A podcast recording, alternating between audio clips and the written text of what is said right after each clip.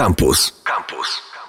Cześć, witajcie. Monika Kita. Zapraszam na kolejny odcinek ekocyklu pod znakiem segregacji odpadów. Tym razem będzie kolejna frakcja niebieska, czyli papier. Segregacja odpadów jest obowiązkowa w Polsce i niemal większość Polaków deklaruje, że sortuje śmieci, ale okazuje się, że jakość odbieranych odpadów jest bardzo niska, co oznacza, że segregujemy niewłaściwie, wrzucamy śmieci do nieodpowiednich pojemników, mieszamy różne frakcje i tym samym zanieczyszczamy odpady odpady, które często nie nadają się do przetworzenia i wykorzystania do produkcji nowego materiału. Tak zdarza się właśnie z papierem. Tak więc dziś pigułka wiedzy na temat sortowania frakcji niebieskiej. Niepotrzebny papier to makulatura, która jest bardzo cennym surowcem. Może być odzyskiwana i ponownie wykorzystywana do wytwarzania nowych papierowych produktów 7 razy, ale aby pozyskać jedną tonę papieru z pierwotnego źródła, czyli drzew, potrzeba wyciąć ich około 17. Wyobraźcie sobie, jaka to jest strata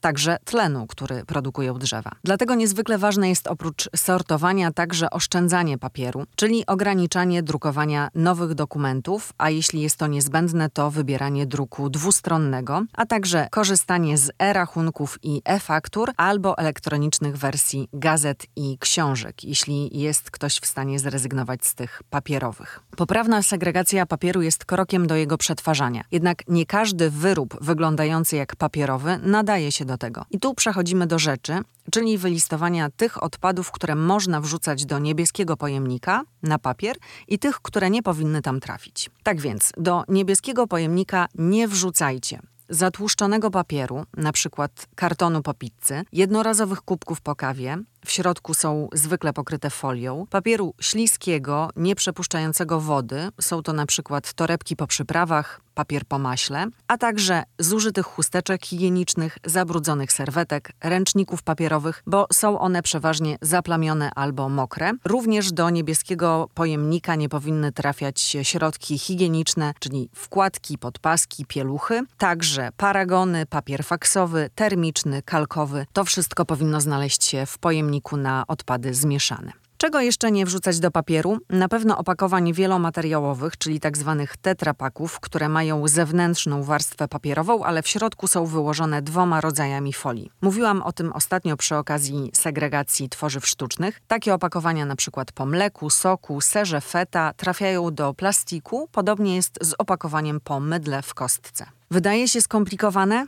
Niekoniecznie. Wystarczy zapamiętać, że do pojemnika niebieskiego można wrzucać czysty papier, niezabrudzony, niepowleczony folią, bez elementów metalowych lub plastikowych, jak na przykład zszywki, spirale czy klamerki, które często znajdują się w zeszytach. Ważne jest też, żeby przed wyrzucaniem opróżnić zawartość papierowych opakowań, na przykład torebek z mąki czy cukru. Czyli podsumowując, do niebieskiego pojemnika powinny trafić zeszyty, papier biurowy i pakowy, puste papierowe torby, tekturowe pudełka, papierowe opakowania po jajkach czy rolki po papierze toaletowym, a także gazety, katalogi, czasopisma, ulotki i gazetki reklamowe, Oczywiście pod warunkiem, że nie są z papieru śliskiego, lakierowanego, pokrytego warstwą folii. Ale jeszcze kilka ogólnych wskazówek dotyczących odpadów papierowych przed wyrzuceniem do śmietnika, czyli zanim wyrzucisz, zastanów się, czy możesz wykorzystać papier ponownie, na przykład kartkę zadrukowaną jednostronnie. Opróżniaj pudełka kartonowe, jeśli w środku są inne materiały, na przykład folia bąbelkowa. Rozdzielaj na przykład zbindowane kartki, plastikowe elementy powinny trafić do żółtego pojemnika i najważniejsze zgniataj papierowe i kartonowe opakowania, żeby zmniejszyć objętość śmieci w koszu czy worku. Jeszcze przypomnę, że szczegółowe informacje, co gdzie wrzucać, do którego pojemnika, najlepiej sprawdzać na stronie internetowej miasta lub gminy. W przypadku Warszawy polecam adres segreguj na 5.um.warszawa.pl.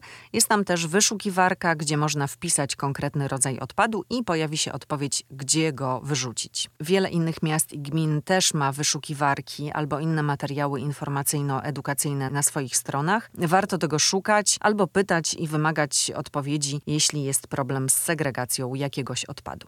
I na koniec jeszcze w dużym skrócie, jak wygląda recykling papieru, czyli co się dzieje po wrzuceniu tego odpadu do niebieskiego pojemnika lub worka. Zostaje on odebrany przez firmę odpowiedzialną w mieście czy gminie za wywóz odpadów. Papier następnie transportowany jest do zakładu gospodarowania odpadami, gdzie jeszcze jest sortowany na kolejne frakcje. Potem trafia do papierni, gdzie z tektury i papieru wytwarzana jest celulozowa masa. To właśnie z niej wytwarza się nie tylko papier toaletowy, ale też książki, zeszyty, gazety, filtry do kawy, opakowania na jajka, klosze i abażury, a także maseczki ochronne. Czy to Was przekonuje do poprawnego segregowania śmieci? Mam nadzieję, że tak i skorzystacie z tych wskazówek. Będziecie właściwie segregować i tym samym dbać o środowisko i o to, żebyśmy nie zostali zasypani przez stertę odpadów. Internety. Facebook.com ukośnik Radiocampus. Twitter ukośnik Radiocampus. Snapchat ukośnik Radiocampus. Instagram ukośnik Radiocampus.